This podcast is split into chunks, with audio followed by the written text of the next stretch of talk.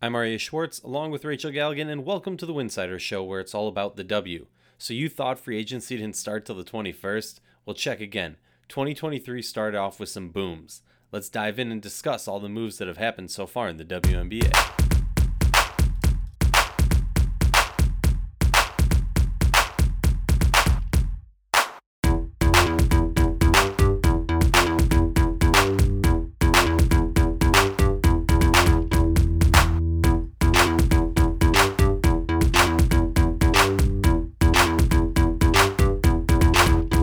You like our show, please consider joining our Patreon community, patreon.com backslash winsidr. For less than a cup of coffee a month, you can directly show support for the hard work we do covering the W. And don't forget to see our amazing staff's written content on winsidr.com. That's winsidr.com. If you're looking to get tickets for the upcoming WNBA season, look no further. Our sponsor TickPick has you covered, the original no fee ticketing site and official ticketing partner of the 2021 WNBA champion Chicago Sky. Use the link tickpick.com backslash winsidr. That's tickpick.com backslash winsidr for all your upcoming ticket purchases.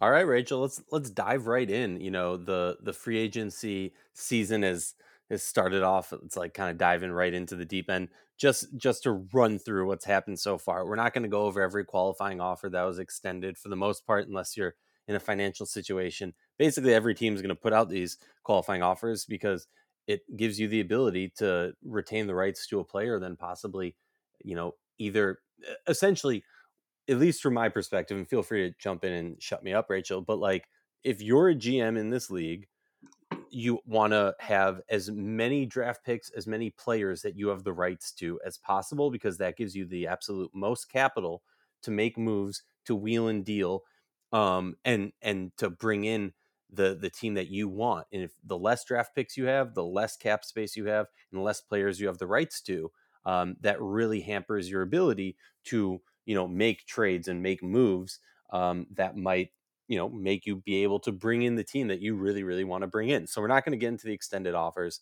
uh, the qualifying offers that were extended but we are going to talk about uh, the first trade that went down. I believe it was the first trade. Um, danielle robinson for kristy wallace atlanta and indiana with a nice trade. And i kind of want your reaction on this rachel. I know we put out a poll um, it was pretty evenly split but people felt that indiana got the best of this trade. Um, I'm not going to put you on the spot and say winner and loser, but I am curious, kind of, what was your reaction? Mm. Um, I I know you have some insider notes or whatever, but like, I'm just curious from like a grand scheme, like, what's your reaction? I think that it's a win for both.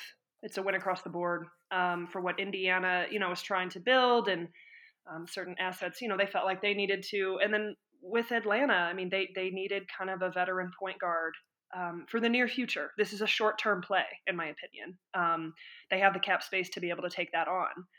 Um, what that looks like, you know, a year from now is could potentially look extremely different. So you you got to look at it in terms of like, okay, we're we're bringing on this big time contract. Who else in the league could do that?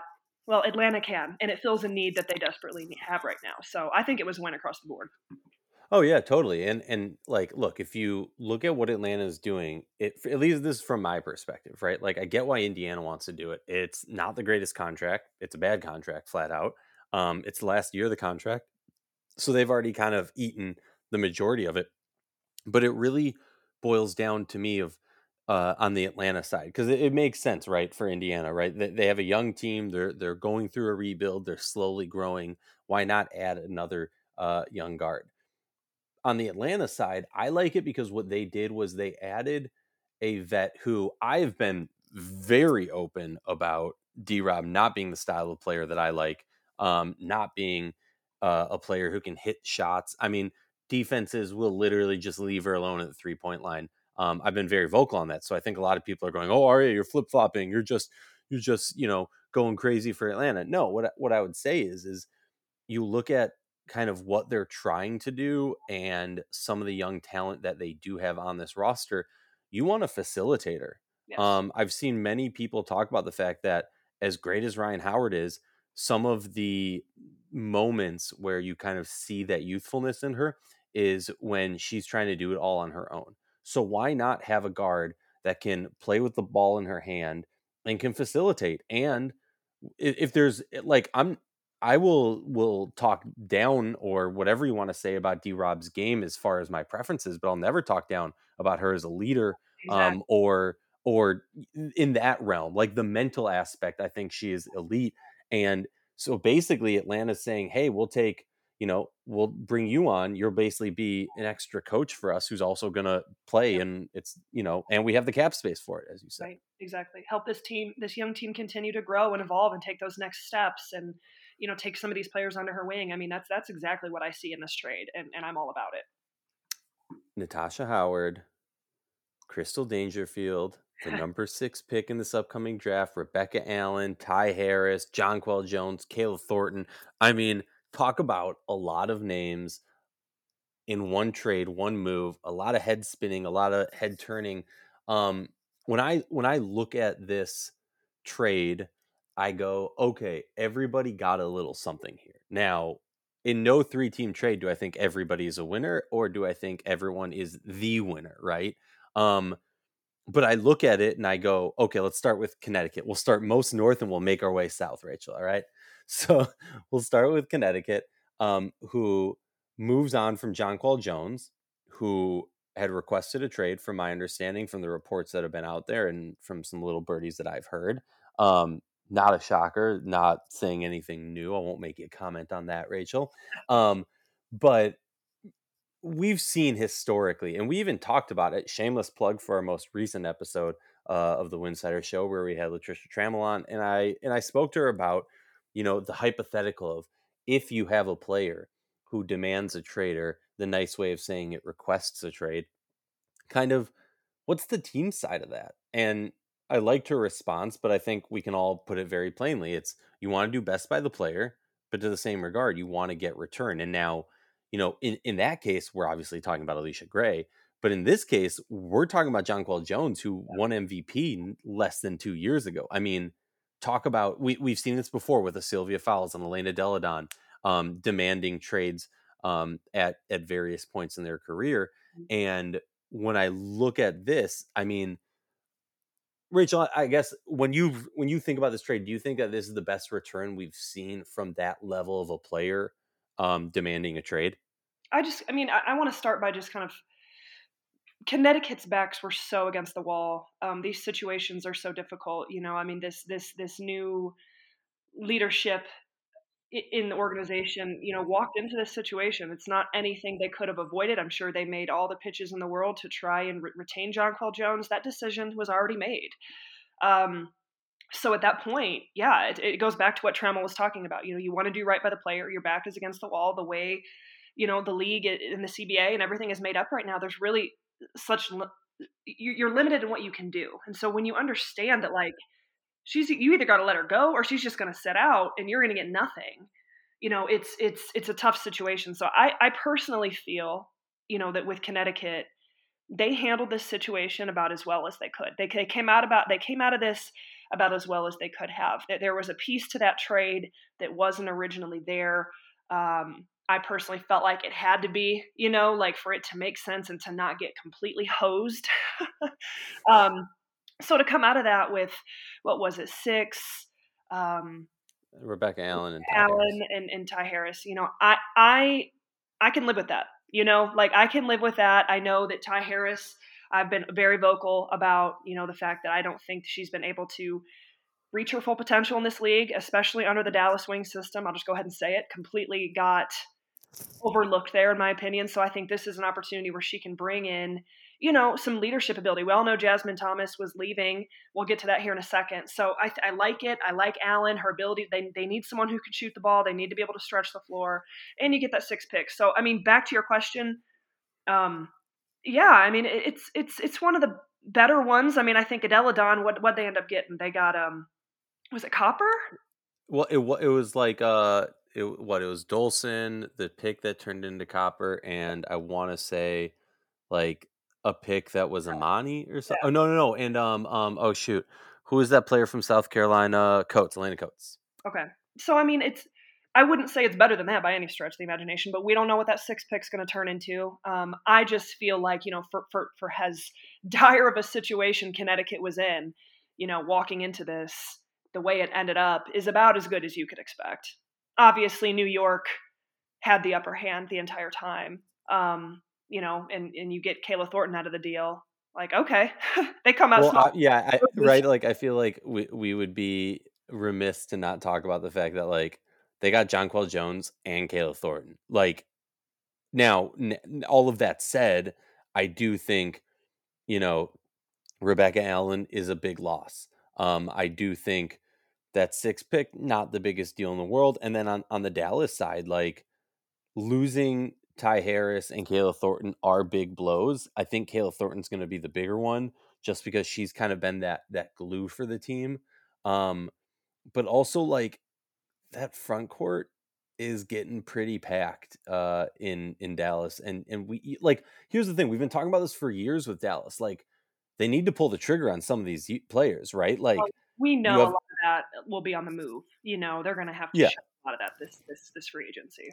And, and they have to, and, and and that's because they've been sitting there for so long with this level of young talent. But without this level of young talent, it's like you know you either ha- you just need to decide like which path you're going on are you following this player or this player and you know what maybe one day if you did right you can bring that player back after you move on from them but like at the end of the day you're going to have to make some moves you're going to have to uh, move on some some of your players because you just can't house a roster of 20 players right that's just how it goes uh, you want to talk to me about the jasmine thomas trade yeah i mean i I'm happy that that's working out. Um, I think that LA, you know, is in dire need of a veteran point guard. I think it makes sense that Jasmine Thomas would continue to team up with Curt Miller. There's there's such a connection there and longevity, and um, I think that that's important. Um, hopefully, you know, she's she's doing well, and in all the medical evaluations that you know had to take place in order for this to happen went well.